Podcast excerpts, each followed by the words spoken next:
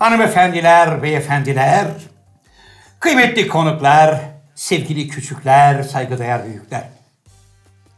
Efendim bir burada olan burada kalır programında daha sizlerle beraber olmanın mutluluğu içindeyiz.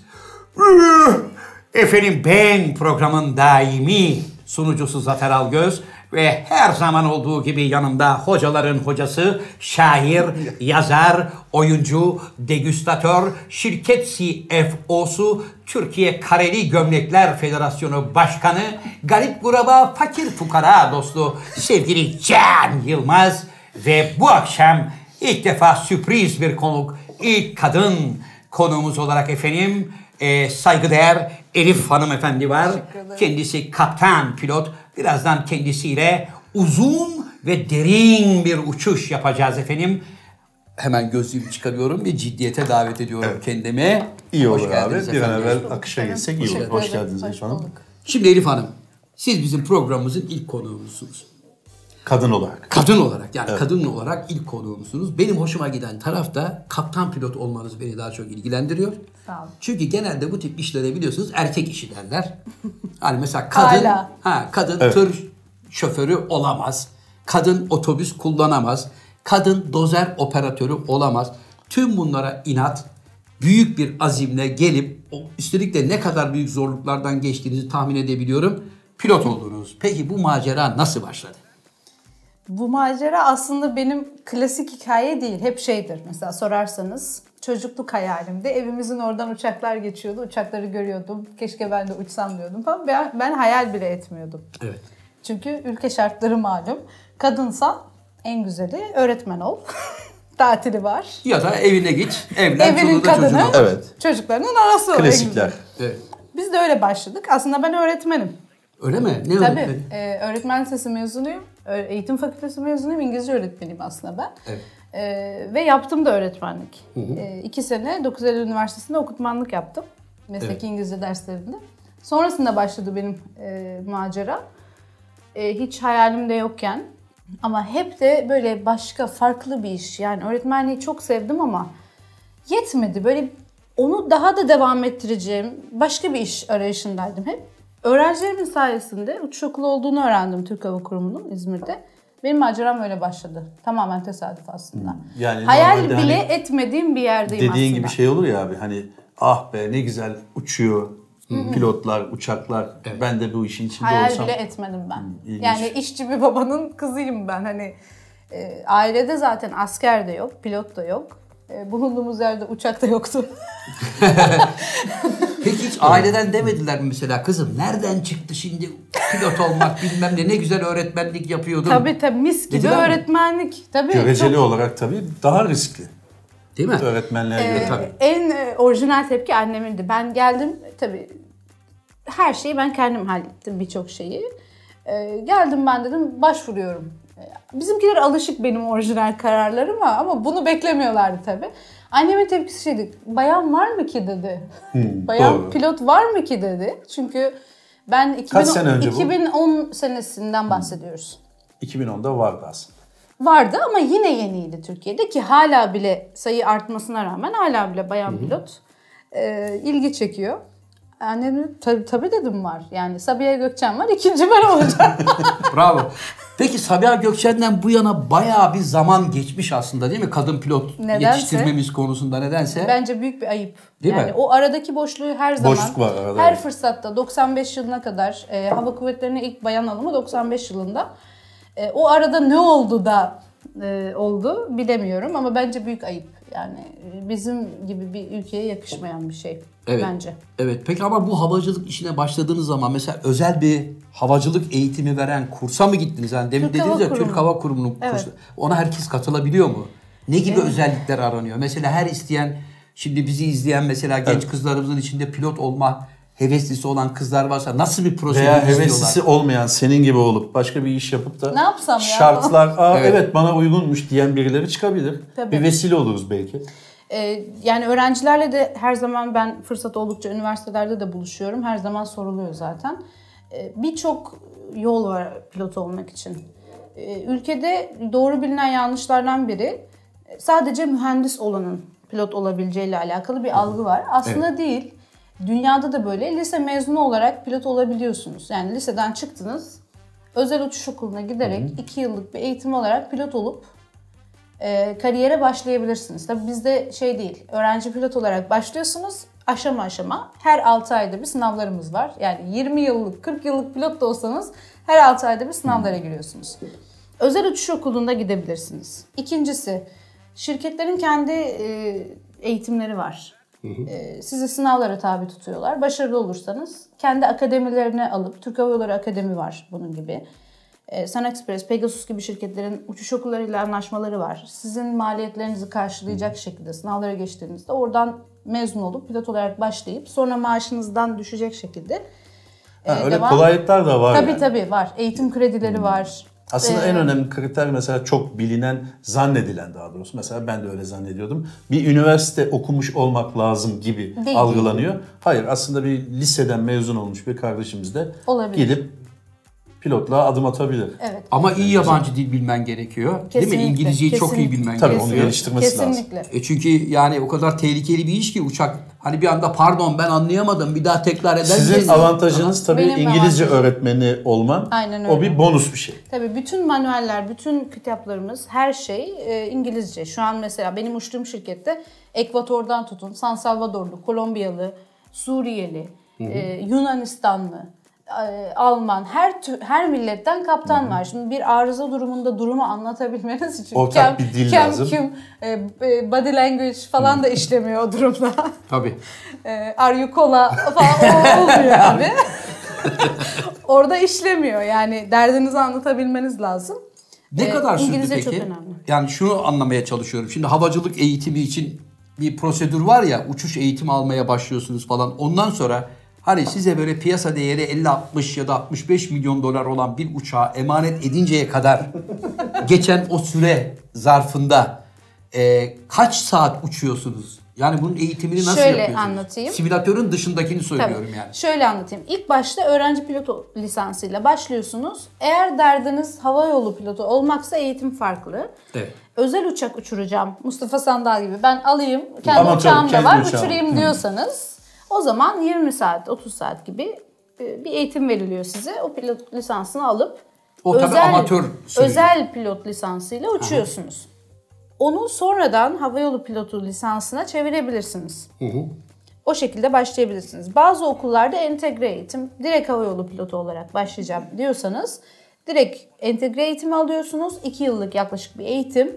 Yaklaşık 200-230 saatlik bir uçuş yaptıktan sonra küçük uçaklarla ilk önce pervaneli tek motorlu uçakla başlıyorsunuz. Sonra çift motorlu uçağa geçiyorsunuz. Sonrasında sivil havacılıktan 14 tane mühendislikle alakalı aerodinamik, uçuş prensipleri, meteoroloji gibi, iletişim usulleri gibi sınavlar var. Bakanlıkta online şekilde sınavları verdikten sonra bir de uçuş testi oluyor birebir. Uçuş sırasında sivil havacılıktan size gelen bir öğretmen pilot eşliğinde sınava giriyorsunuz. Onları geçtikten sonra pilot olarak mezun oluyorsunuz. Bizde eğitim bitmez. Bizde 40 yıllık kaptan da olsanız memur gibi değil. Yani kaptanım ben artık falan gibi bir şey yok. Eğitime yeni bir şey çıkıyor. Yeni bir teknoloji çıkıyor. İnsan emanet ettiğimiz için her 6 ayda bir update ediyoruz. Sınavlara giriyoruz. Lisansımızı yeniliyoruz. Ki olması gereken bir şey. Pilot lisansını aldınız, mezun oldunuz. Bitmiyor. Şirketlere başvuru yapıyorsunuz. Şirketlere başvuru yaptıktan sonra her şirketin kendi sınavları farklı olabilir. Detayları farklı olabilir. Ama İngilizce level sınavı dediğimiz 4-5-6 olmak şartıyla, en az 4 olmak şartıyla sınavı İngilizcenizi kanıtlamanız gerekiyor. Şirket sınavlarını geçtikten sonra eğitime başlıyorsunuz. Sonrasında tip eğitimi başlıyor. Şimdi ben tek motorlu uçağı kullandım. Sonra çift motorlu küçük uçak kullandım ama bu demek değil ki ben büyük uçağı hemen kullanabilirim. Yani pilot olmak şöyle bir şey. Lisansınız var, ehliyetiniz var ama kullandığınız her araba tipi için diyelim. Maserati için onu bir yazdırmanız gerekiyor. Uçak tipine göre şimdi ben 320 ailesini kullanıyorum. 318, 19, 20, 21'i. Airbus kullanıyorsunuz. Airbus evet. 318, 19, 20, 21'i. Şu anki eğitimimle hali hazırda uçabiliyorum. Boeing kullanıyorum. Onun için yaklaşık bir aylık eğitim alıp onu lisansıma işletip kullanabilirim. Anladım. Her şeyi lisansıma işletmem lazım. Yoksa uçuş temel prensipleri aynı ama tip eğitimi dediğimiz bir eğitim var. O uçağın tipine göre. Peki tam da burada araya gireceğim. Şimdi sen Airbus kullanıyorsun. Evet. Ehliyetin Airbus'un çeşitleri için. Boeing'de de yolcu olarak gidiyorsun. Evet. Allah muhafaza bir şey oldu. Hemen kokpite dalıp bana bırakın çocuklar. Durun ben pilotum. Bana bırakın çocuklar diyebilir misin? Bir saniye. Yoksa baba ben Boeing'den anlamam olsa ayıp ediyorsunuz dersin. Şöyle oluyor. Şirket prosedürleri var. Mesela Türk Hava Yolları'nda görev yaptım 4 sene. Orada prosedür olarak yolcu olarak uçuyorsanız kendinizi tanıtmak zorundasınız. Halihazırda bir lisansınız yani varsa bindiğiniz anda... ben yolcu olarak uçağa biniyorum, Milano'ya gidiyorum alışverişe. Konuyla hiçbir alakan yok. Hiç alakan turistik yok. Olarak Milano'ya gidiyorsun. Evet. Sivilsin ama demen lazım ki ben pilotum, haberiniz olsun. Aynen. Çünkü yani herhangi bir acil durumda bana haber verin diye söylüyorsun. Bir şey olursa buradayım. Ama onlar da diyor ki göster bakayım Boeing pilotunu. O lisansımızı biz yanımızda taşıyoruz zaten. Nasıl ki bir acil bir durum olduğunda doktor anonsu yapıyoruz. İşte yolcularımızın arasında doktor varsa kendini göstersin bu sefer diye. Pilot varsa diyor. Pilot varsa bizde sıkıntı olmuyor. Çünkü bir şaka vardır her zaman. Birinin pilot olduğunu nasıl anlarsınız diye. Biraz bekleyin o 5 dakika sonra kendi söyler zaten derler. Dayanamayın. Tabii bu arada aslında şunu da merhaba tanışır mıyız pilotum falan. Şunu da sormam lazım. Zafer abiyle biz çok seyahat ediyoruz uçakta. Evet. Neredeyse haftada bir defa bir uçak seyahatimiz var. Takip ediyoruz. Her zaman kendisi. Genelde uyuyorsunuz ama uçaklarda. Can Bey uyuyor, ben uyumuyorum. Evet. Her zaman iddiası şudur. Uçağın cinsi, bak mesela bunu şimdi öğrendik. Boeing veya Airbus. Ama farklı. Zafer abi için fark etmiyor. Her cins uçağa bindiğimizde teker yerden kalktığında bak şimdi şöyle yapacak, şöyle yapacak ve bir şey olursa rahat ol. Ben buradayım diyor. Neden ama? İşte böyle bilinçli müşteri, bilinçli yolcu. Şu anda öğreniyorum tamamen boş bir muhabbetmiş. Hayır boş. Çünkü Boeing'e de binsek ben buradayım ama diyor. Ama güven vermedi o zaman. Hayır hiçbir zaman güven vermiyor. Kaptanım şöyle söylemeye çalışayım. Çünkü ben de havacılığa çok gönül vermiş biri olduğum için. Laptop başında ama. Hayır ben liseden sonra benim yani yaş konumum itibariyle benim zamanımda Türk Hava Yolları'nda uçabilmen için hava kuvvetlerine girmen gerekiyordu. Hava kuvvetlerine giriyorsun, havacı oluyorsun. İşte o zamanki F-104'leri falan uçuruyorsun. Hani böyle bir üst teğmen, yüzbaşı olduktan sonra emekli oluyorlardı ve Türk Hava Yolları'na geçiyorlardı. 70 yaşında falan first officer. Tabii. Ben de o maceraya bir ara böyle bir gönül kaptırmıştım ama olmadı. Ailem dedi ki illa oğlum sen tiyatrocu ol, bırak uçağı falan. Amatörce bu işe çok kafayı taktığım için simülatörde uçak uçurmayı öğrenmiştim. Ben Boeing 737, 400, 800 onları uçuruyordum. Babalardan başlamış. Şimdi yani küçükten başlamamış. O zaman da işte onun için de doğal olarak da teknik anlamda sevgili Can Hocam devamlı çünkü uçak kalkarken ve inerken hep hakem indirdiği için alakası yok. Ben de kendisine onunla ilgili sorun var. Çünkü biz uçmamışız hiç demek ki. Onunla ilgili sorun var. Tabii ben de onun için hep hocaya diyorum ki hoca rahat ol. Herhangi bir tehlike anında kaptan pilot bayıldı. İkinci pilot fenalık geçiriyor. Acaba bu uçağı indirecek bir kahraman var mı derlerse ben buradayım. Ben sana güvenmem. Hoca da ben sana güvenmem. Tam da yani bununla ilgili. Yani şu gözlüklerle olursa onda olmaz tabii. Buradayım falan. Kesinlikle yolcuya da güven verir. Yani bu gözlük kesinlikle yolcuya güven verir. Yani bununla tanıtırsanız. Bir şey soracağım. Tam da bununla ilgili bir şey soracağım. Buraya yazmışım aslında. Biz Zafer abiyle oturuyoruz. Yemeğimiz de geldi güzel güzel. Lay lay lam gidiyordu. Aa ne güzel 15 dakika oldu ve hiçbir şey yok diye. Hala ve bir şey yok. 45 dakika yolumuz kaldı zaten nedir diye geyik yapıyoruz. Nerede hatim indirmeye başlayalım? Ne olursa yani neye bakalım? Hostesin gözüne mi bakalım? Kokpitten gelen sesimi dinleyelim. Nerede olursa biz duaya, ne olursa biz duaya başlayalım. Yani her zaman dua etmek lazım tabii. Yok daha yüksek sesle.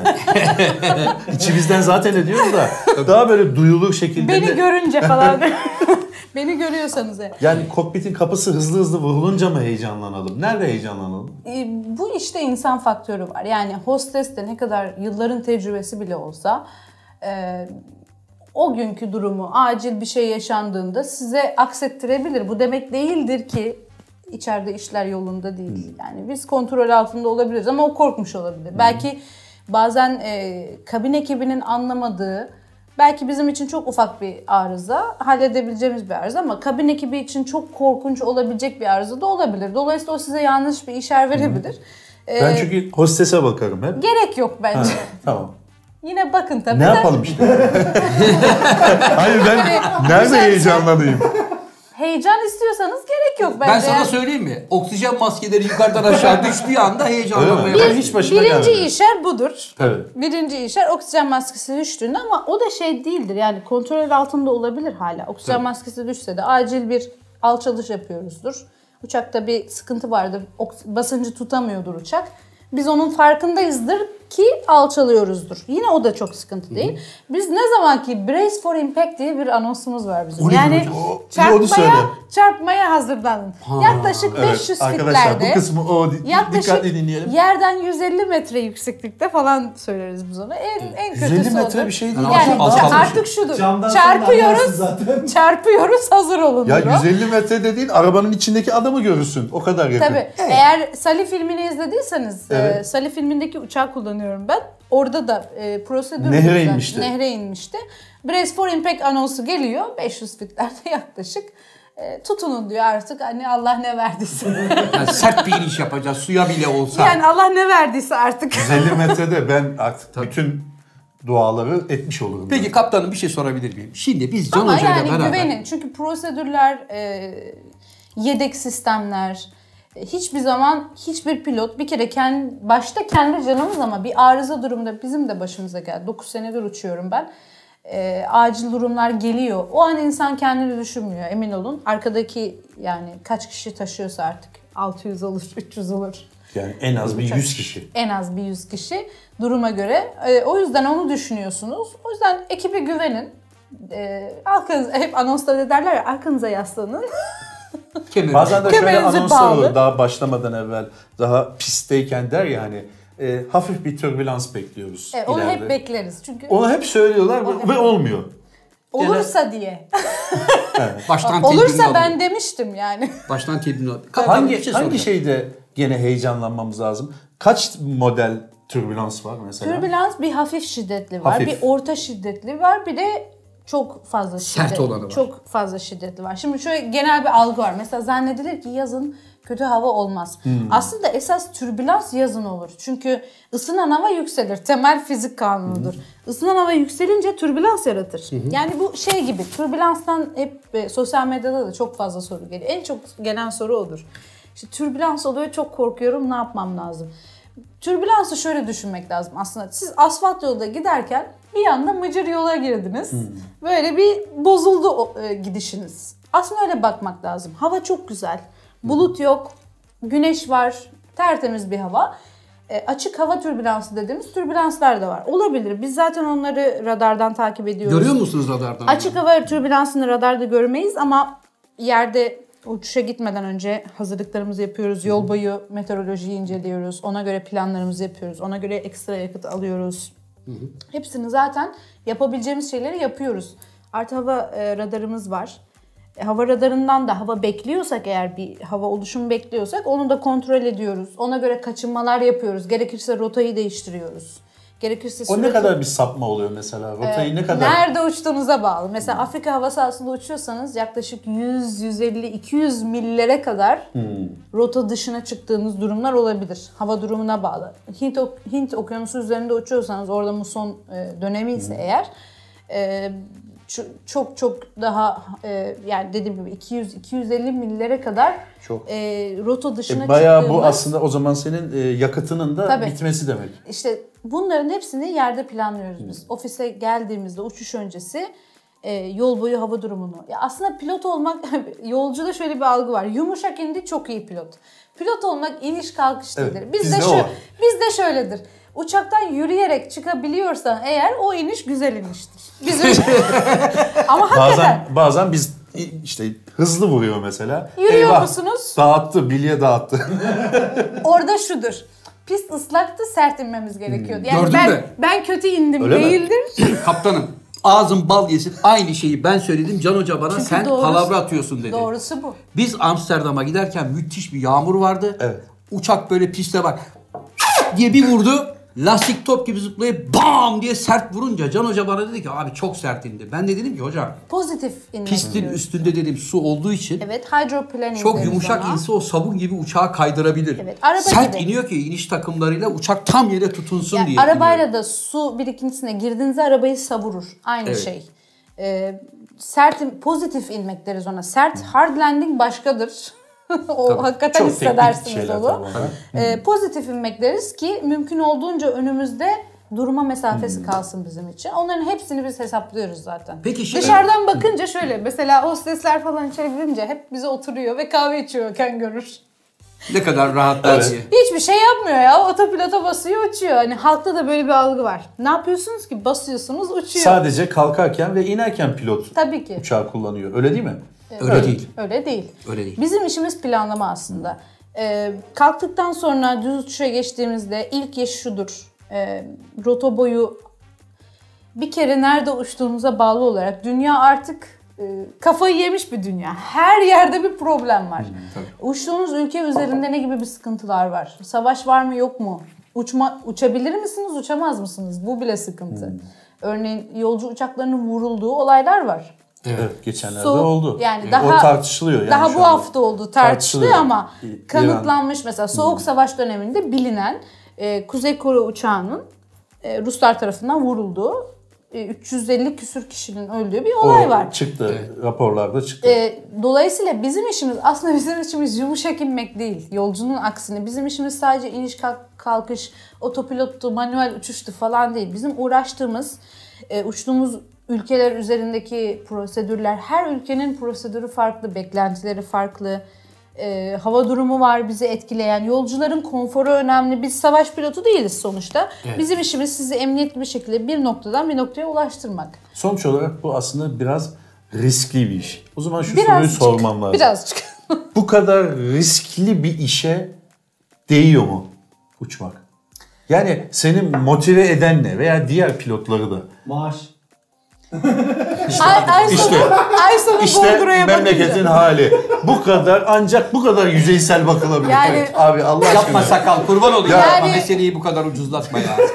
The Sakal of the World'den. Adamın işi gücü para ya. The Sakal of the World'den ilk cümle bu olmamalıydı. Evet. Sizi yani bu kadar zor, bak 300 kişinin, 200 kişinin yükü var sırtınızda falan filan, bir sürü prosedür anlatıyorsun. Buna değen şey ne? Bir kere şöyle, bu iş bir bağımlılık yapan bir iş. Yani bu iş, bu sektörde olan herkes bilir bunu ve emin olur. Ben bu işe ilk başladığımda işçi olarak çalıştım. Şunu görüyorsunuz, bu şey değil, sadece parayla öyle riskleri olan bir iş ki sevmezseniz yapılacak bir iş değil. Yani daha dün Katmandu'ya uçtum, öyle bir meydan. Biliyorsunuz Türk Hava Yolları kazası da var en son. Hava, Katmandu'da İran bir tane üzeri, böyle biten bir pist var, o mu? Evet. Bitiyor pist. Şimdi bir kere evet, başlıyorsunuz, İran üzerinden uçuyorsunuz. Bir kere daha kalkmadan haberlerde okuyorsunuz. Ya İran uçağı vurmuş, Ukrayna uçağı düşmüş falan. Hani füzeyle vurulsanız yapacağınız hiçbir şey yok. Hiçbir şey yok. Uçakta bir arıza olsa yedek sistem var. Bir motor gitse yaklaşık 1 saat, 1,5 saat uçuş yapabilirsiniz tek motorla. Sıkıntı yok. Bizim için tek motor uçmakta sıkıntı yok. Hepsinin eğitimlerini alıyoruz. Hidrolik gitse 3 tane hidroliğimiz var. Biri gitse 2 tanesi var. Yine ineriz, yine planlarız. Zaten bizim işimiz otopilot uçarken hep planlama. Şimdi motor gitti, ne yaparım? Şimdi hidrolik gitti, ne yaparım? Şimdi işte sürat göstergesinde bir problem oldu, ne yaparım? Hep buna hazır olmak bizim işimiz aslında. Kahve içiyoruz ama hani görüntü o. Evet. Ama hep kafada bir planlama var. Dolayısıyla sadece para ve motivasyon olamaz. Bu biraz mümkün değil. Mümkün değil, olamaz yani. Şimdi The Sakal of the World olunca tabii ciddiye alıyoruz. Evet, tabii. Ben alıyorum. Sadece para değil ama tabii ki Türkiye şartlarında iyi paralar kazanıyoruz. Ama bu hakikaten psikolojik olarak öyle etkileyen şeyler oluyor ki. Şimdi ben uçuş okulunda örneğin hocamı kaybettim. Tek yalnız uçtuğum uçakta yalnız uçuşumu yapıyorum. Ertesi gün hocam gidiyor, düşüyor uçakta. Ertesi gün ben uçmak zorundayım. Duygulara yer olmayan bir meslek bu. Yani yıldırım düştü bir gün uçağımıza örneğin. Avrupa'ya işçi taşıdığımız bir uçuş. Ben de her zaman o zaman charter bir şirkette uçuyorum. Türk Hava Yolları'nda değildim. Her zaman yolcu çok kıymetlimdir benim. Hele böyle amca teyze varsa böyle bir severim, bağrıma basarım. Böyle seviyorum öyle şeyleri. Ama tabii onlar da öyle aynı tepkiyi alamıyorum. Hani bu kim ya? Bu mu uçuracak bizi falan gibi bir tepki oluyor. Sen çok gençsin. Hani sen nasıl yapacağım bu işi? Nasıl uçuracaksın? Hani bu karı mı uçuracak diyeni duydum. Ne yapma ya? Bir gün Diyarbakır uçuşunda uçağı karı mı uçuruyor demiş yolcu. Evet. Amirimiz tabii hiç bozmadan. Evet efendim. Uçağı bu karı mı uçuruyor demiş. Aynen, uçağı karı mı uçuruyor demiş. Evet. Amirimiz de tabii evet kaptanlarımızdan bir tanesi bayan demiş. Peki bütün gün kara mı uçurdu demiş. Böyle şeyler oluyor ama önemli olan hani o gün mesela o uçuşta uçağımıza yıldırım düştü. 12 tane delik açıldı uçağımız burnunda. Çok zorlu bir uçuş. Hakikaten zorlu bir uçuştu. Yani iki kaptan olarak ikimizin de full power yani turbo çalıştığımız soğuk uçuştu. Soğuk terler döküldü mü? Aynen yani bordro gözünüzde olmuyor o an. Ama yani. Ben de arkada benim kahve ne oldu diyorum. Evet sandviç yemedim ben. Bu uçuşta sandviç verilmedi bana diye kavga ediyor o yolcu o sırada. Çünkü sizin neyle uğraştığınızı bilmiyor. Ya da çok yumuşak indi çok iyi kaptan diyor mesela. Peki kaptanım şeyi soracağım. Şimdi bu uçaklar bana göre yani ben havacılık sevdası biri olduğum için hep uçakların dünyanın en güvenilir vasıtası olduğunu söylerim. Evet. Çünkü uçak kazalarının bu kadar çok gündemde olmasının sebebi elbette Allah korusun uçak düştüğü zaman yolcu kaybı çok fazla olduğu için hani 170 kişi öldü, 250 kişi öldü olduğu için hep gündemde yer tutar. Ve hep derler ki uçağın ilk kalkış anındaki 2,5-3 dakikalık zaman çok önemlidir. Bir de iniş anındaki 5-6 dakikalık o zaman dilimi çok önemlidir. Bunlar gerçekten doğru mu? Yoksa yani o hava şartlarına bağlı herhangi bir teknik bir arıza olmazsa pist durumu da müsaitse hatta pist durumu ağır bile olsa uçak eğer sağ salim uçuyorsa teknik anlamda bir sorunu yoksa hiçbir şey olmaz mı? Var mıdır bir riski bunun? Şimdi o kadar farklı etken var ki uçuşu etkileyen, sizin planlamanızı etkileyen, uçtuğunuz meydan. Yani bizim hiçbir zaman ezbere bir işimiz yoktur. Yani pilot olarak uçtuğunuz her meydan aynı değildir. Her meydan için bazı özel meydanlar vardır. Özel eğitim alırsınız. Oraya en riskli olan meydanlar hangisidir? Hava meydanları. Bizde A, B, C olarak nitelendiriliyor. A normal, her türlü imkan var. Herkes uçar oraya. Hani birinci sınıf havaalanı diyebilirsiniz. Yani gözü kapalı uçarsın diye. B biraz daha riskli. Dikkatli olman lazım. İşte orada mania var. Sağında solunda tepe var. Çok böyle imkan olarak uygun değil. Bir de C kategori özel meydanlar var. Örneğin Katmandu, işte dün sabah uçtuğum için söylüyorum. Özel meydandır. Her ekip yollanmaz.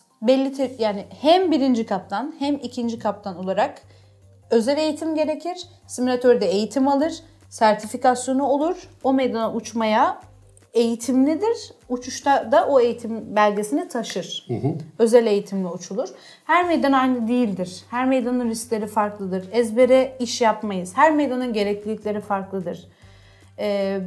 Tabii tecrübeyle bir süre sonra bize kolay bir iş geliyor. Bir işi yaptıktan, başardıktan sonra kolaymış gibi geliyor ama her meydanın usulleri, prosedürleri, riskleri farklıdır bizim için. Ya bir kere mesela oraya inmek, başarılı bir şekilde de inmek bir sonra yani uçuşta tekrar başarılı bir şekilde ineceğinin garantisi yok. Tabii ki değil. Çünkü değişken çok fazla.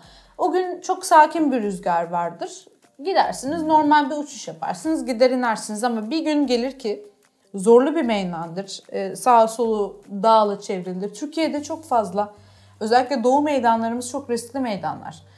Bu özellikle yeni havalimanı konuşuluyor ama doğu meydanları özellikle hem altyapısı çok fazla yok hem de çok dağlık bölge olduğu için daha çok gündüz iniş kalkış yaptığımız hem dağdan hem maniadan dolayı terör problemi var biliyorsunuz operasyonlar oluyor bitiyor yani bizim içimiz biz sivil uçuş yapıyoruz ama bizim işimiz askeri operasyonlardan farklı değil. Dolayısıyla hani gözünüzün önünde bir füzenin indiğini görüyorsanız arkanızda uçan 200 küsur yolcunun emniyeti sizden ibaret. Ben hep diyorum, yumuşak inmişim, sert inmişim, boş verin. Yani siz sağ salim inmişsiniz de çünkü dünya artık hakikaten hakikaten deli dünya. Yani evet, nereye uçarsanız, Paris'te bile emniyette değilsiniz artık. Metroda patlamalar oluyor. Evet. Havacılık son dönemlerde en büyük silah. Sivil havacılık özellikle. O yüzden bizim aslında sert inmişim, yumuşak inmişimden ziyade bizim çok daha, sizin bir kere rahat, sakin, türbülanssız, mümkün olduğunca sakin, endişelenmeden bir uçuş geçireceğiniz yolcu pilotu olarak, havayolu pilotu olarak ilk endişemiz bu. İkincisi de emniyetli inmeniz. Emniyetli inmeniz de birçok şeye bağlı. Benim başıma gelen bir olaydan söylüyorum. Evet. Hakikaten öyle bir uçuş yaşadım ki bir gün. Çok daha o zaman yeni 1400 saatlerde uçuşlarım. Şu anda 4500 civarında uçuş saatim var. Maşallah. 9 seneyi tamamladım. Çok şükür. Sağ salim. Yıldırım düştü uçağa. Ve o uçuşta da şöyle, şimdi şeyden, Afyon'dan... Peki pardon, lafınızı unutmayın. Yıldırım çarptığı zaman uçağa, uçakta böyle bir falan bir şeyler abi, oluyor mu? Yani oluyor mu? Hayır, olabiliyor duruma göre. Nereye düştüğüne bağlı. Yani yıldırım nereye çarptığına bağlı. Motora mı düştü? Uçağın burnuna mı düştü? Kanada mı düştü? Nereye etkilediğine bağlı.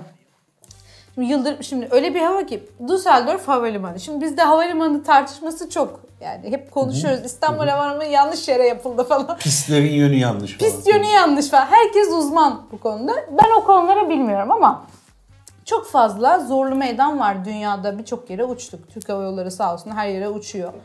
Düsseldorf yan rüzgar inişiyle meşhurdur. Her zaman orada bir şöyle bir kaya. Biz ona şey deriz, krep, yengeç yaklaşma deriz. Böyle yan yana inersiniz. Yani böyle şimdi söylemek normal olacak. Yan yana inersiniz oraya. Evet. Son anda düzelt, en sevdiğimdir. Böyle ben biraz aksiyon seviyorum. Maşallah. Çok sakin olunca sıkıcı oluyor. Yine oraya bir uçuş. Afyon'dan, Emirdağ'dan gurbetçi taşıyoruz. Teyzeler falan gördü tabii. Bu mu uçuracak uçağı falan demişler. Ya bu çok genç. Bir de kadın. Yolcular dedi ki biz bununla uçmayız. Hakikaten başımıza geldi. Yolcunun peki öyle bir şeyi var mı? Yok. Yani uçmuyorsan buyurun sizi şöyle yani dışarı alalım. Yani şöyle, bu sadece Türkiye'de değil. Örneğin Hindistan'da, İngiltere'de. Şunu söylemek istiyorum. Biz Türkiye olarak ortalama, istatistiki olarak, üniversitelere de çok gidiyorum. Öğrencilerle çok buluşuyorum. O yüzden takip ediyorum istatistikleri de. Bayan pilot istihdamında biz hakikaten Avrupa'nın da önündeyiz. Yani bizde daha yeni kabul ediliyor. Daha yeni normalleşiyor. Yıl 2020 ama hani olsun yine de bir olsun, yine de ileride gelişme oluyor. Bir şeyler var yani var, yine de. Evet, kötü değil. Yine de Avrupa'nın ilerisindeyiz. Avrupa'da çok daha örnekleri var. Hindistan'da örneğin ben bunu uçmam deyip uçuşu geciktiren, uçuşu iptal eden yolcular var. Bizim yolcumuz biraz daha sakin ama tabii alışması gerekiyor. O gün Emirdağlı yolcularımız beni görünce tabii bir korktular. Ben bununla uçmam. Diğer pilot da mı kadındı? Yok, değildi. Ha, değil. Öyle bir uçuşumuz da var ama full yolcu, yani full ekip kadın. Şırnak uçuşu. Düsseldorf'a gelelim. Onu ayrıca anlatayım. Düsseldorf'a giderken hava çok kötü tabii. Berbat bir uçuş ama ben kaptana yalvarmışım o zaman. Çünkü şey istiyorum. Ben yapabilirim. Bana bırak diyorsun. Çünkü yapmadan öğrenilmiyor. Yani bazı şeyleri okuyarak pilot olarak öğrenemiyorsunuz. Deneyeceksiniz, hissedeceksiniz. Tabii kitaptan okumayla hissede onu öğreneceksiniz, indireceksiniz ki o güven gelecek. Boş uçakta deneseniz hocam daha iyi değil mi? Yani? Onu da yapıyoruz. Onu eğitimde yapıyoruz. Abi ama boş, yani şöyle, arkada 300 kişi varken ben bir deneyeyim biraz şey geldi bana. Ama onu yapamayacak olsak zaten bizim her zaman limitlerimiz var. Pilot olarak limitimiz var, uçak olarak limitimiz var, ekip olarak limitimiz var.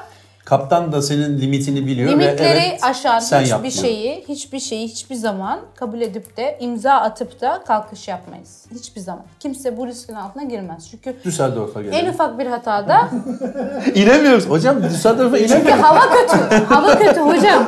Yani öyle hemen indirmiyorlar. Can Hoca da korku olduğu için hemen bir an önce Düsseldorf'a teker koyalım. Teker koyalım evet. Emirdağ'dan aldık. Yaklaşık 2500 fitlerde yıldırım düştü hocam ben uçarken. Böyle bir olay yaşadık, dedik ki devam edeceğiz. Çünkü pas geçsek gidecek yer yok. Hava çok kötü. Yani pas geçilsek de gidecek biz kendimize atacağımız bir noktaya devam edebileceğiz dedik. İndik. Sağ olsun kaptan güveniyordu, bana verdi. İniş ben yaptım. Yolcular inerken aynen yandan inip son anda düzeltip iniyorsunuz. En sevdiğim. Yolcular inerken şunu dediler. Hakkını helal etsin. Biz onunla uçmak istemedik ama sağ salim getirdi, indirdi bizi sağ olsun. O zaman insan şunu düşünüyor hakikaten. Böyle bir film şeridi gibi. İnsan kendinin hakikaten öleceğini düşünmüyor o an. Çünkü uçağa binen insan orada kokpitte kim var kim yok bilmiyor. Yani ona emanetsiniz. Dolayısıyla biz de uçarken o sorumlulukta uçuyoruz. Yani binen insan bilmiyor. Sizin mükemmel olduğunuzu düşünüyor. Her şarta, her koşula hazır olduğunuzu düşünerek biniyor. Biz de onun hakkını vermeye çalışıyoruz. Tabii size canını emanet ediyor. Tabii ki. Olsa bu bizi sağ salim götürür diyor. Her zaman. Evet. Pas geçmek tehlikeli midir kaptan? Asla değil. Asla değil. Bazen yolcular pas geçince korkuyorlar. Evet. Aslında bazen şöyle oluyor. Mesela daha geçen gün ve 10 gün içerisinde Mısır'da başımıza geldi. Önümüzdeki uçak, her şey çok yolunda. Hava güzel, her şey güzel. Biz her şeyimiz bitmiş, hazırız inişe. İnişteki uçak küçük business jet pisti terk edemediği için kule talimat verdiği için biz pas geçmek zorunda kaldık. Yoksa bizimle alakalı bir durum yoktu. Mecburen pas geçtik, bir daha dönüp indik. Bazen sıralamayı ayarlayamayabiliyor ATC dediğimiz kule. Bazen biz emniyetli görmüyoruz. Ya diyoruz ki ben bunu zorlamaktansa, yani bu yolcuları sıkıntıya sokmaktansa pas geçeyim, bir daha döneyim geleyim, daha hazır bir şekilde ineyim, daha emniyetli ineyim diye yapıyoruz. Aslında pas geçmek tamamen yolcunun emniyetiyle alakalı bir durum. Bazen de bizim dışımızda, yani tamamen pilotla alakalı bir durum da değil. Pas geçiyorsak emin olun ki daha emniyetli ben bir durum. Ben mesela ona kafam basmıyor yani. Teknik olarak bilmiyorum. Tabii arkada yani olunca hızını korkutucu. Artık bayağı azaltmışken birden tekrar gazı yüklenip toparlayabildiğine inanamıyorum. Araba gibi düşün. Arabada ama da öyle. Tam durmak üzere karar vermişsin. Yavaşlamak üzereyken birdenbire gaza bastığında araba fırlamıyor mu? Gidiyor. Araba başka bir şey. Bizde bir kural vardır. Bizde bir kural vardır. Her zaman havacılıkta expect the unexpected. Beklenmeyeni bekleyin. Çünkü her zaman ummadığınız bir şey olabilir. Siz tamamen hazırsınızdır. En efsane ekiple uçuyorsunuzdur o gün. Herkes çok efsanedir falan. Yıldızlar, galaksiler uçuyordur ama... Apoletler dolu. Ama önünüzdeki trafik pisti terk edememiştir. Bir arızası olabilir. Piste kalmıştır. İnemezsiniz. Evet. Siz de o zaman kule der ki pas geçin efendim. Bir tur atın gelin. Arkadaş bir tur atın dediğin ne kadar mesela? Sen bir dön gel. Yani bugün değil yarın gelin der. Bir gider dönersiniz. 3-5 dakika orada vakit harca. Bir yarım saat gez gel falan. Peki kaptan bir şey soracağım. Hiç böyle diğer kaptanlarla aranızda hiç tartışma yaşanıyor mu? Geçen gün bir tane şey dinledim ben meraklı olduğum için takip ediyorum. Bu İstanbul'da asla öyle bir şey olmaz. Hayır, bu çok iyiydi ya. Hayır bu İstanbul'da çıkışta bekliyorum gel. Çıkışta bekliyorum delikanlıysan gel falan durumuna geldi. O gerçek değil galiba. Gerçek mi? Tabii. Ve şimdi Türk hocam benle yalan olmaz. Şimdi benim anlatayım hocam izin verirseniz. Türk Hava Yolları pilotuyla özel Atlas Hava Yolları'nın pilotu karşılıklı aynı frekanstan birbirleriyle kapıştılar. Türk Hava Yolları pilotu Atlas'ın pilotuna diyor ki kardeşim şu taksiyi artık bitir de. Atlas'ın pilotuna diyor ki çıkışta görüşelim diyor. Yani, taksiyi artık bitir de biz de diyor işimize gücümüze bakalım. O da diyor ki beyefendi ben diyor zaten diyor kuryeyle görüşüyorum siz niye karışıyorsunuz falan. Sen işine baksana sen kendi işine bak falan. En nihayet iş şöyle bir şeye geldi. Arkadaşın bir derdi varsa çıkışta bekliyorum dedi. Tabii ki. Kulede müdahale etti. Dedi ki efendim lütfen dedi frekansı gereksiz yere meşgul etmeyelim dedi. Ya şimdi şöyle hepimiz insanız. Hakikaten bazen yoğun mesailer yapıyoruz. Yorgun düşüyoruz. Hakikaten öyle olunca da insanız biz ya. Bu makine değiliz ki on off düğmemiz yok yani. Birbirimize kıl olduğumuz, sinir olduğumuz zamanlar oluyor yani. Peki o arkadaşlar saat? Neyse sen sor. Maksimum kaç saat? Bizde şöyledir. Her ülkenin kuralları farklıdır. Şimdi ben yabancı bir şirkette uçuyorum. Evet. Artık Türkiye'de uçmuyorum. Onun kuralları başka. Yıllık 900 saat uçuyoruz biz. Türkiye'de yıllık bir pilot 1000 saat uçuş yapabilir. Bu sadece havada olduğu saat. İki tanım var bizde. Bir uçuş saati, bir görev saati. Yani yaklaşık 15-16 saat görev saati yapabilirsiniz. Tabii geldisi gittisi de var. Tabii onun için. Tabii. bir günde o uzayabilir. Bizde her şey kural, kaide, kitaptır. Kimse kafasına göre ya ben kaptanım, ben 20 yıllık kaptanım ya ben bunu bugün artırıyorum. Biraz daha uçayım diyeyim. Ben peki, biraz daha uçmak istiyorum. Demek ki konuya dönersek o iki arkadaşa, tartışan arkadaşlara ne olmuştur? Yani maaş mı kesilmiştir yoksa arkadaşlar sizi şöyle alalım. Siz... Çıkışta buluşmuşlardır herhalde. Tabii kendi aralarında buluşmuşlardır şöyle, ama şöyle bakıyoruz. Şirket olarak. Şöyle bakmak isteriz her zaman. O anki bir şimdi işimiz çok stresli. Yani iniş şöyle bir bilimsel bir araştırma var. Her inişin, her pilotun iniş esnasında kalp krizi geçirdiğiyle alakalı stresten dolayı bir araştırma okumuştum mesela.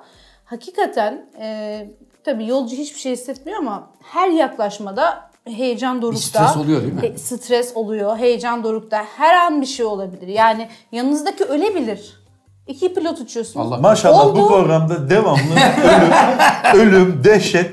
En kötüsüne yolcuyu hazırlayalım ki biz hazırız efendim. Yani her şeye hazırız demek için. Zafer abi mesela iniş ve kalkışlarda oyuncu olduğu için bir özelliği var. Rahat adamı oynayabiliyor. Ama ben gözlerindeki endişeyi görebiliyorum ama rahat adamı oynuyor. Endişeyle benim uzaktan yakından var abi, var.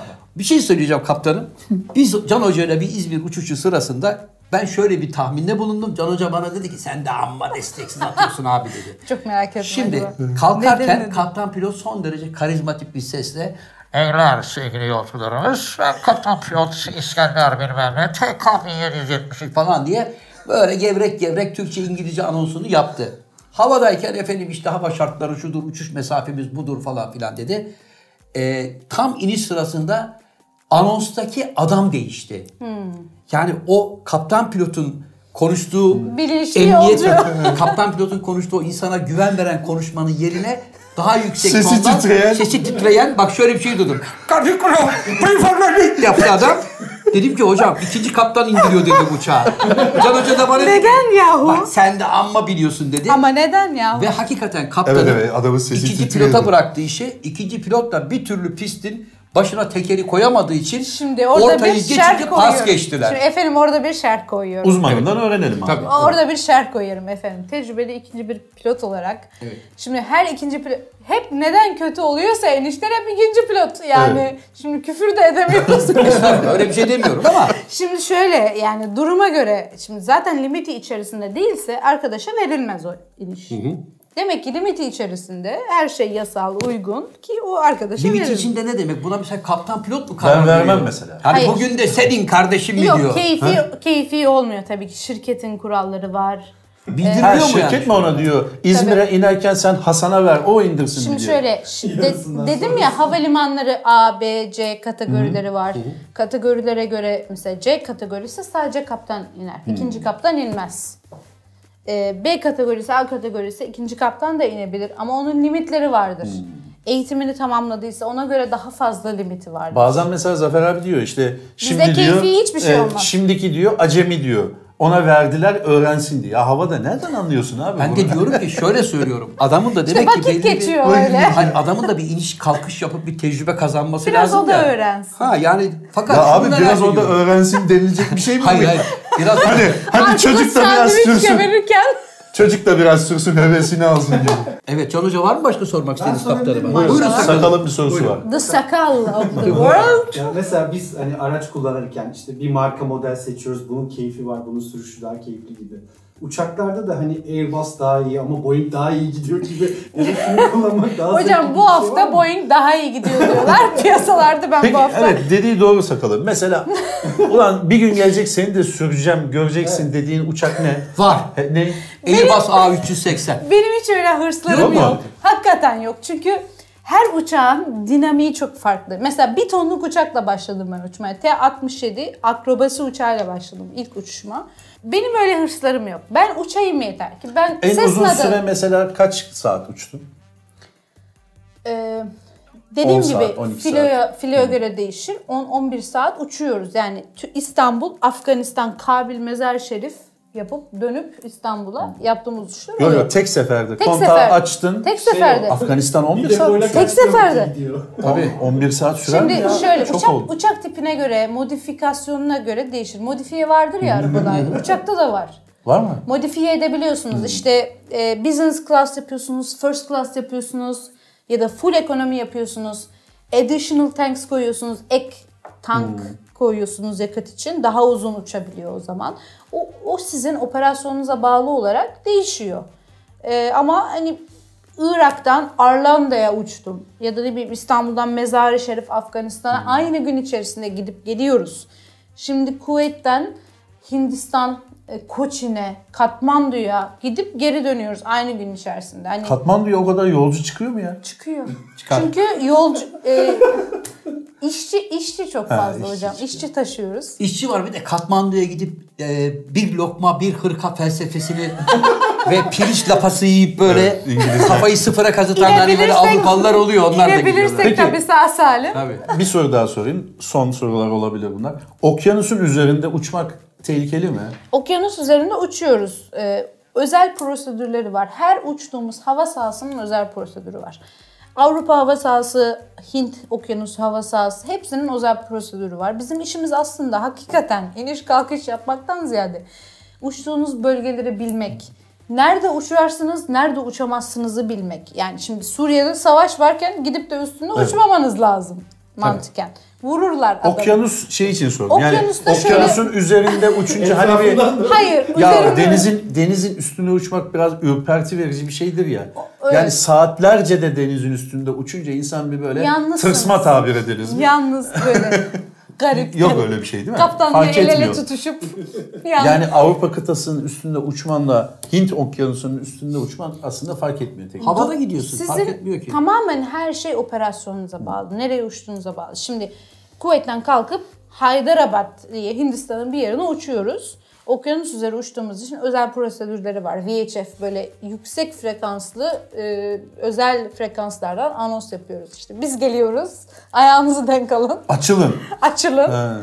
İşte seviyemiz bu, irtifamız bu, bu olacak diye bilgilendiriyoruz. Gidiyoruz. Örneğin İran üzeri, şimdi son olaylardan dolayı. İran üzerinde uçacaksanız İran'a girmeden önce özel hava savunma sahası vardır. Ararsınız, izin alırsınız. İzin vermezlerse girmezsiniz hava sahasına. Gibi aslında bizim uçağı uçurmaktan ziyade bir sürü sizin emniyetinizle alakalı bir sürü konu var. Hint Okyanusu üzerinde uçuyorum ben daha çok. Okyanus üzeri uçmak tamamen her şey bizde kurala, kaideye bağlıdır. Kişiye göre değildir. Okyanus üzeri uçacaksa uçak kapasitesi vardır. İşte 2 motoru olması lazım gibi.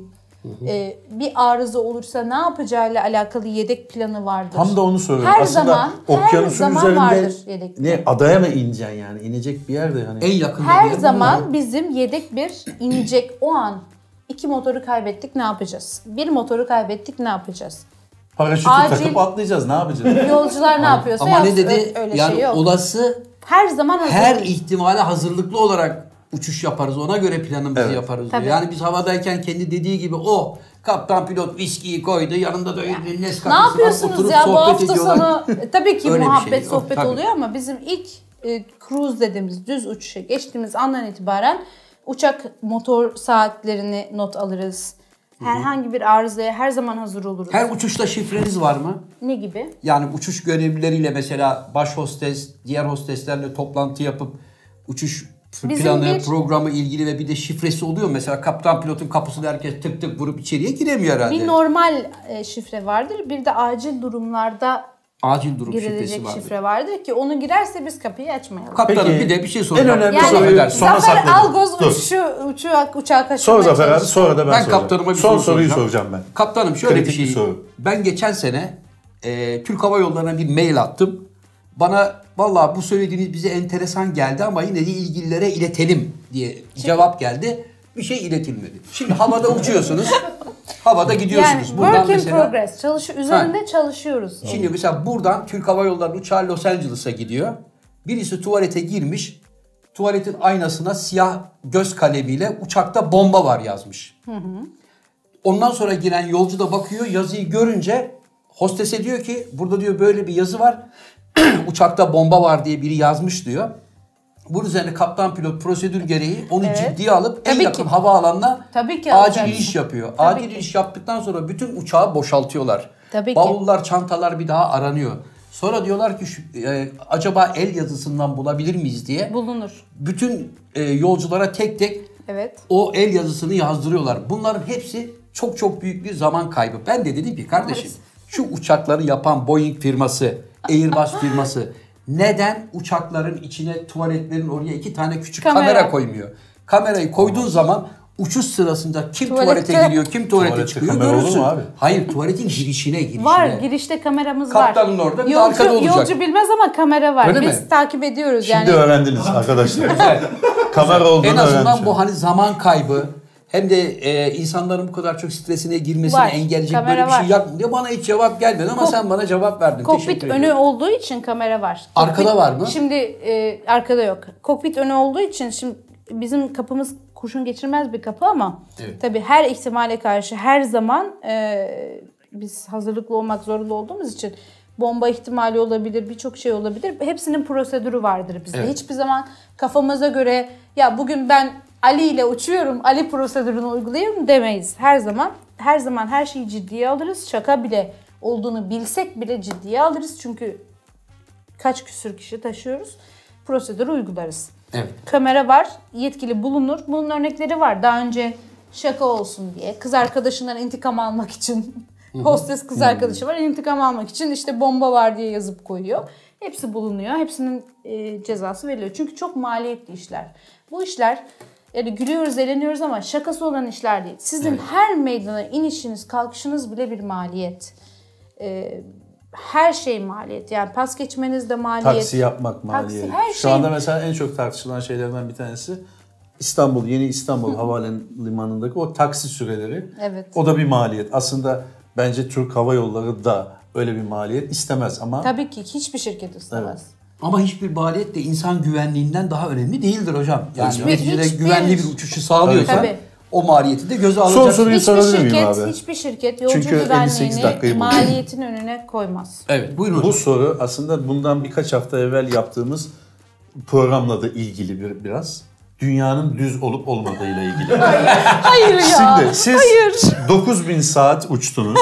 Bizden %100 daha fazla uçtunuz. Biz de çok uçuyoruz ama sizin kadar uçmuş olamayız. 9000 saat bittikten sonra bitiyor zaten. 9000 saat uçmuş bir pilot olarak soruyorum. Dünya düz mü? Şimdi Tokyo olsaydı ona da danışmak isterim. Çünkü belli ki o bizden daha çok uçuyor. Çünkü neden biliyorum. Şöyle bir şey söyle.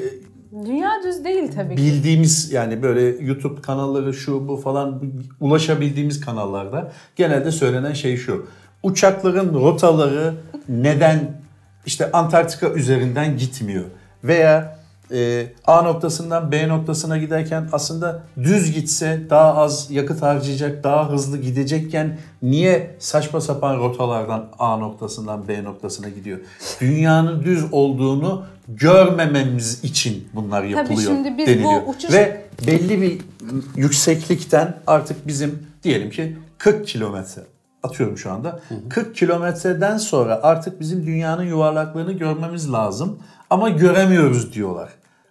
Yani problem bu. Dünya düz mü yuvarlak? Şimdi sana 9000 saat uçmuş. Ben düz olduğunu iddia ediyorum. Kaptan pilot olarak sana soruyorum. Dünya düz mü yuvarlak mı?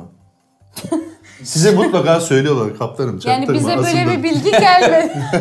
Hocam dünya düz ama çaktırma falan diye bir bilgi gelmiyor. Tabii ki dünya düz değil. Yani bunu uçarken de görüyorsunuz, irtifada da görüyorsunuz. Biz camdan baktığımızda ufuk çizgisinin hep düz görüyoruz. Bu neden önemli? Bunu da hiç anlamadım. Yani bir yolcu için bu neden önemli? Yolcu için önemli değil. Yani geçen gün öyle bir program yaptığımız için ve Zafer Algöz de Dünya Düz Derneği şilt verdi abi desteklerinden ötürü falan diye. Haberim yok. Sağ olsunlar. Antalya'da verdiler. Düz değil hocam. Yani şöyle. Hafif oval işte. Şöyle.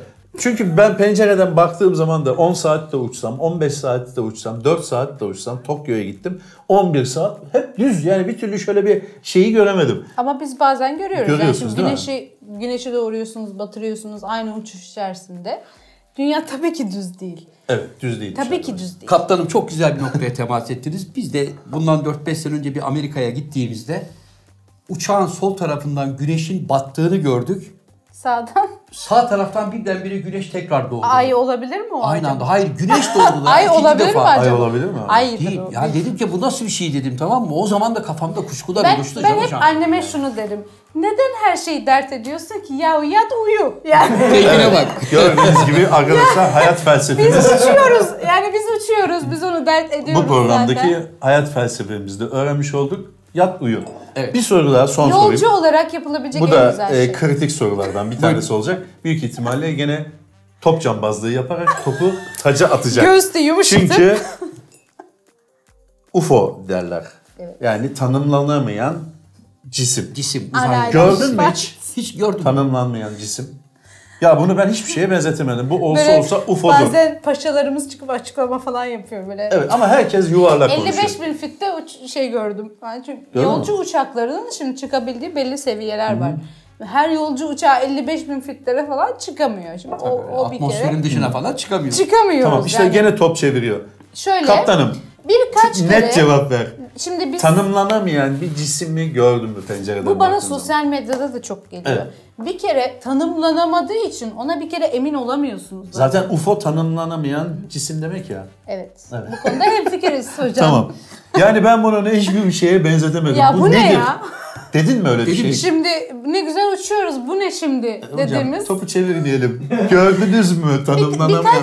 Birkaç kere evet oldu hakikaten. Rapor ettiniz mi bunu? Şimdi şöyle... bizim sistemler şöyle çalışır. Siz bir uçaksınız. Biz 3 uçak uçuyoruz. Evet. Hı hı. Siz sistemlerinizi açıyorsunuz ki biz birbirimizi görebiliyoruz. Hı hı. Dolayısıyla birbirimizi tanıyoruz. Ya yani burada bir uçak var, burada da var, burada da var. Bu seviyelerde, şu süratte diye birbirimizi takip ediyoruz uçuşlarda. Kulenin ya da radarın verdiği bilgi haricinde biz birbirimizi de takip ediyoruz her türlü ihtimale karşı. Onun dışında çok ani süratli değişimler, ani irtifa değişimleri yapan bir iki kere başımıza geldi ama tabii onu bilemeyiz. Yani yıldız mı kaydı? Uydu mu geçti? Yani uydu mu geçti? Biraz bunu rapor etmediniz yani. Rapor etmedi. Bir iki kere başımıza geldi. Ya bu ne ola ki? Acaba çok mu yorgunuz? Ya çok hızlı bir cisim miydi mesela? Çok hızlı değişim, irtifa ve... yani normal bildiğimiz yani anlamda uçağın yapamayacağı bir şey. Uçağın, normal bir yolcu uçağının ya da bir askeri uçağın, zaten askeri uçak ya da yolcu uçak olduğunu takip ediyorsunuz sistemlerden ya da size radar da bilgi veriyor. Sizin bir istikametinizde bir uçak var, dikkatli olun diyor. Bir işte 300 metre üzerinizde, 300 metre altınızda diye size bilgi veriyor her türlü şeye hazırlıklı olmanız için. Bir iki kere başıma geldi ama tabii hiçbir zaman bu tarz şeylere emin olamıyorsunuz. Yani biraz bu komplo teorisine giriyor. Tabii yorgunluğa bağlıyorsun. Yani gözüm mü sulandı acaba? Bugün 6. gündür üst üste gece uçuyorum. UFO da görebilirsin, her şeyi görebilirsin. Yani. Tabii. O zaman babam geçti falan da. O zaman Can Hocam programımızın kapanış anonsunu kaptanımızdan rica edelim. Kaptanımızdan rica edelim. Çok teşekkür ediyoruz size. Sağ olun. İnşallah bu program şöyle bir işe yarar. Gençlerimiz hanımefendiyi görüp evet ya ben de kaptan olsam ne güzel olur. Yani bu yaptıysa ben her türlü yaparım. Estağfurullah. O anlamda söylemiyorum. Hayır canım, öyle bir şey olur mu? Öyle bir şey değil. Ama böyle diyorum üniversite. Bir örnek. Evet, bir örnek olur. Evet. İnşallah. Bir örnek olur Can'ın dediği gibi. En azından şu anlamda sizin böyle bir mesleği yapmanızdan ben çok mutlu oluyorum şahsım adına. Çünkü hani erkek egemen bir dünyada ya erkeklerin yapacağı iş kardeşim bu deyip geçilen bu dünyada, bu acımasız dünyada bir kadın olarak böyle bir mesleği seçtiğiniz için genç kadınlara örnek teşkil ettiğiniz anlamında. Onun için size çok teşekkür ediyorum. İnşallah program öyle bir şeye vesile olur. İnşallah. Bir kişiyi böyle kazansak pilotla. Evet. Bu mesleğe kazandırırsa. O zaman kaptanım şimdi programın kapanış anonsunu çok teşekkür ediyoruz. Kaptan pilot olarak siz yapın. Deyin ki kemerleri bağlayın. İnişe geçiyoruz deyin. Biz de veda edelim. O da mı var? Yap, onu da yapıyor. Yapıyor muyuz? Yapabilirsiniz. Buyurun kaptanım. Size bıraktık. Çünkü şu anda kumanda sizde. Biz şu anda... Çünkü öyle yapıyoruz. Yani ses değişiyor biliyorsunuz. Evet. İstediğiniz gibi yapabilirsiniz. Buyurun. Ama şöyle bir şey var. Yani bu konuda mağdurum. Söylemek istiyorum. Yani buyurun. Yolcular anons duyduğunda her zaman hostes zannedip de göz ardı etmesin. Bazen biz de anons yapıyoruz. Yani bir kere hiç unutmuyorum. Yarım saat anons yaptım. Yani sağımızda Kilimanjaro, solumuzda Everest bilmem ne... Bilmem kaç tonla kalktık. Başında söyledim mi ben pilotum diye. Kaptan pilot konuşuyor tabii. Pilotunuz konuşuyor dedim. Yolcu inerken şunu dedi. Madem bayan pilotmuş niye hiç anons yapmadınız dedi. Allah Allah.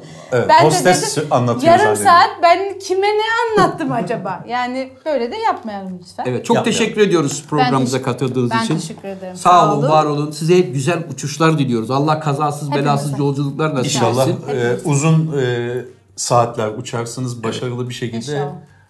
Bizi uçuramazsınız çünkü şey uymuyor. Evet. Siz başka bir yerdesiniz ama inşallah bir gün bir yerde denk geliriz.